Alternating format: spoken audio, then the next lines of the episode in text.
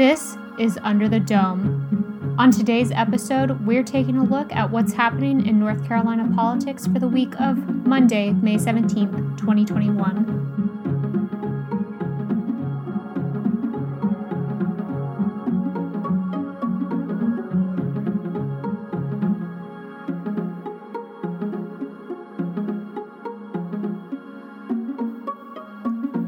For the News and Observer, I'm Danielle Battaglia, your host for this episode of Under the Dome. It is Monday, May 17th, and I'm recording this podcast for the first time solo. I'm trying to give my colleagues and lawmakers a break from having to record with me after finishing crossover week.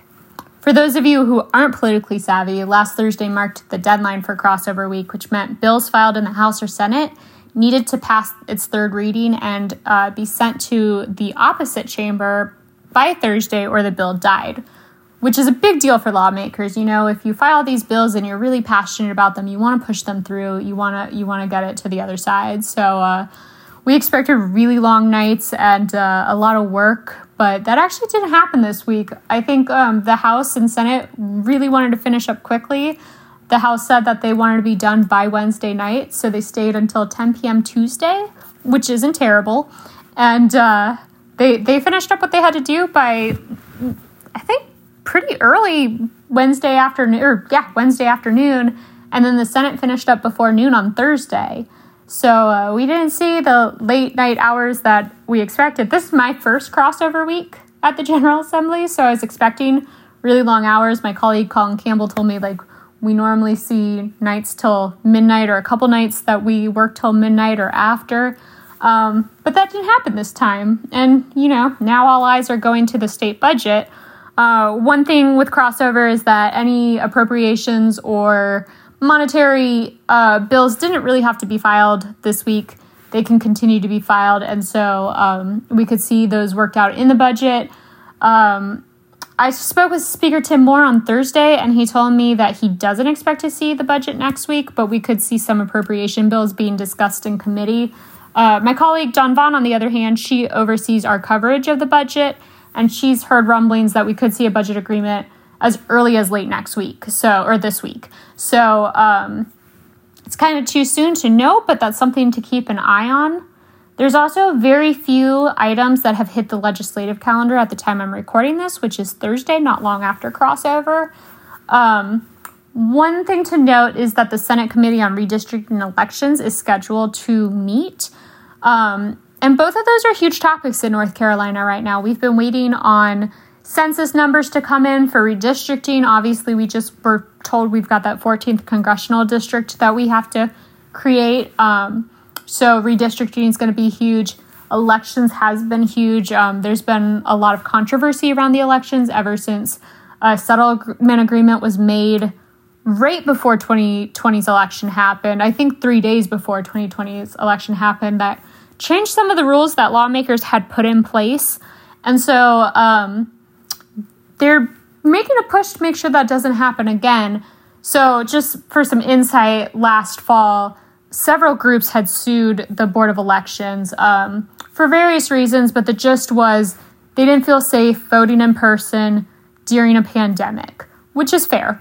Um, so they had uh, they had filed a lawsuit, and without Senator, Senator Berger and Speaker Moore say they had no knowledge of the settlement agreement. Without that knowledge, there was an agreement that allowed the Board of Elections to collect absentee ballots cast by November 3rd, which was election day, through November 12th. And the rules that the General Assembly had set, who also anticipated that this was going to be problematic, the election in 2020 they had set a rule saying that they would allow ballots to be collected through November 6th as long as they were postmarked on November 3rd, which was election day. So um, Speaker Moore and uh, Senator Berger felt blindsided by the fact that they didn't know this um, was coming and uh, tried to get it stopped by the judge. So we're seeing various bills being filed that would address um, this type of thing from happening again, including one bill that says that you can't have a settlement agreement that involves rules or laws set by the General Assembly without notifying them that those agreements are coming and letting them be part of the discussion. um, which has nothing to do with the bill I'm about to talk to except that it seems to be a direct response to that lawsuit, and that's Senate Bill 326. We've talked about Senate Bill 326 on Under the Dome before. So, what Senate Bill 326 does um, is three things. First, it prohibits boards of elections from collecting donations to hold elections or pay individuals to temporarily help with elections. Second, the bill would require voters to apply for an absentee ballot by 5 p.m. the Tuesday, two weeks before the election, and that goes only for people who want to vote absentee. And then, lastly, and this is where all that background information I gave you fits in, is uh, it would require that absentee ballots be received by the boards of elections by 5 p.m. on election night. Um, so you could see where all that fit in, all that history fits into this particular bill. And then on a very unrelated note, and not to do with the House or Senate, um, all eyes this week are on Governor Roy Cooper after the Centers for Disease Control suggested Thursday that people who are fully vaccinated no longer have to wear masks indoors or outdoors, which is great news for people across the country. I've heard so many complaints about how tired people are of wearing the masks, not feeling like they can breathe in the masks, you know, getting the maskne that we keep hearing about. Um, the mask just isn't fun, and I think people want to go back to regular life and see people smile at them again, or maybe frown at them, or know any kind of emotion that they have towards them.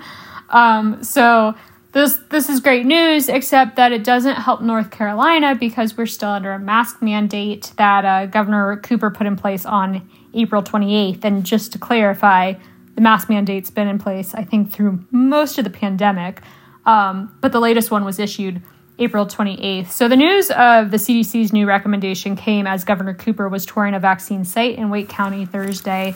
Um, and we haven't heard what his plans are at this point, whether to lift the mask mandate or not. I know one of my coworkers was with him earlier today and uh, asked him about the latest recommendations. And what he said to um, our newspaper is we're going to look at all of the CDC recommendations, and the Department of Health and Human Services, I'm sure, will come out and uh, look at all that and decide where we go from here. So it sounds like there's a possibility it could be lifted, possibility it won't be lifted. Cooper's still mulling that. What I had heard earlier this year after vaccines became more uh, widespread, or vaccinations, I guess, became more widespread and more people were receiving them, is that they wanted people who were vaccinated to keep the masks on because it would uh, take away from herd mentality of you know they're not wearing a mask so i don't have to wear a mask and, and make it easier to uh, put those restrictions still in place help businesses know who needs to wear the or basically everybody has to still wear a mask instead of debating whether somebody is vaccinated or not and so uh, i'm not sure what we can expect from governor cooper and by the time this comes out on monday he may have already made his decision, and I apologize in advance for that. But uh, we're waiting. We're waiting for an answer from him, and uh, he's been pretty good about having a news conference at least once a week, if not three times a week, earlier in the pandemic. So I expect that we'll hear from him soon, and um, at least get his take one way or another of how he wants to move the state forward.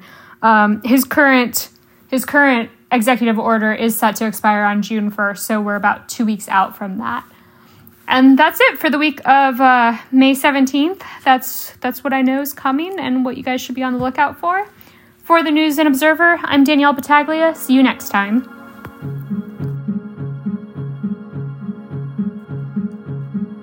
For more from our politics team, subscribe to the News and Observer at newsobserver.com/subscribe. Follow us on Twitter at Under the Dome and NC Insider, and sign up for our weekly political newsletter at newsobserver.com/newsletters. Thanks for listening.